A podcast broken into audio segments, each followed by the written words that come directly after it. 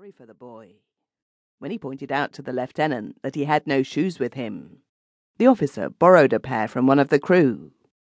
Both he and the midshipman presented him with a handkerchief, presumably to be used as a flag to attract the attention of passing vessels, and one of the crew gave the boy his knife.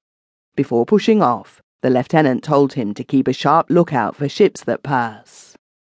So they left him, turning of necessity a deaf ear to his pitiful cries.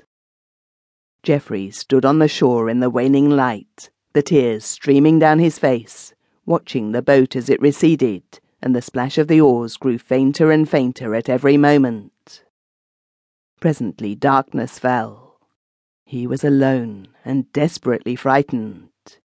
He had no food, no water, nothing but his clothes, his borrowed shoes, his two handkerchiefs, and the knife. He spent the night on the shore, longing for morning, hoping that Captain Lake would relent and send a boat for him. And when morning came, he thought at first that this would happen, for he could still see the recruit in the offing. But instead of approaching the rock, she drew away from it. Soon she was hull down on the horizon, and then she disappeared. Poor Geoffrey was stunned by the truth that forced itself upon him. Captain Lake was not going to take him off the rock.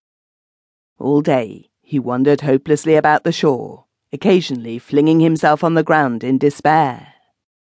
He became very thirsty, and it did not take him long to discover that there was no fresh water to be had.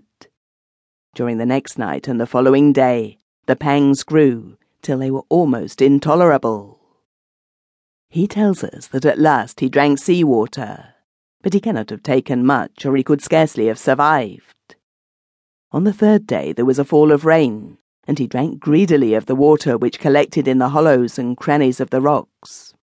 His thirst quenched, he found he was ravenously hungry. There was no vegetation worth mentioning on the island.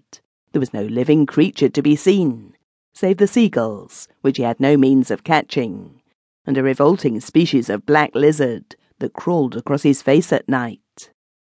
When on the fourth day he discovered a small piece of bark, he devoured it like a wild animal. On the sixth day, he was again troubled by thirst, since most of the rainwater had evaporated. His cravings quickened his wits. Collecting the quills of seagulls, he made them into drinking straws, and sucked up the water from the deeper crevices in the rocks where it still lay. On the same day, he saw two ships passing the island at a great distance, but naturally they did not notice such small signals as he was able to make. On the following day, another ship came quite close in, but once more he was unable to attract attention. During the nine days of his stay on Sombrero, Geoffrey had nothing to eat except that one little bit of bark, and though the heavy dews that fell at night and the water he was able to obtain through his quills kept him from perishing of thirst, he suffered much through the long hot hours of sunshine. On the ninth day another ship appeared, sailing close inshore. This time Geoffrey was successful in disclosing his presence, and the ship saw him, and sent in a boat to take him off.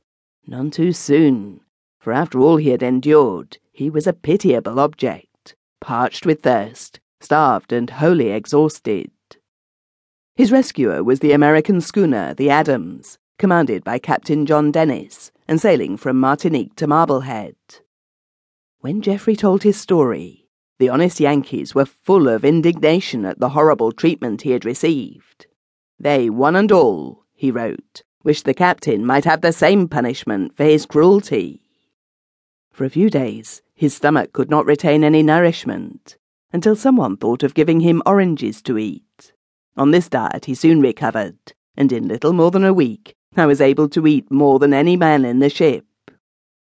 Captain Dennis took the lad to Marblehead, where the story of his sufferings excited more indignation and such practical sympathy that Geoffrey resolved to stay in so hospitable a neighbourhood. He remained there for two years, taking a series of odd jobs, but neither from his own account nor from other sources do we learn whether these frequent changes meant a return of his old weakness. Let us go back to that old-fashioned martinet, Captain Lake, who when we last saw him was calmly taking his ship on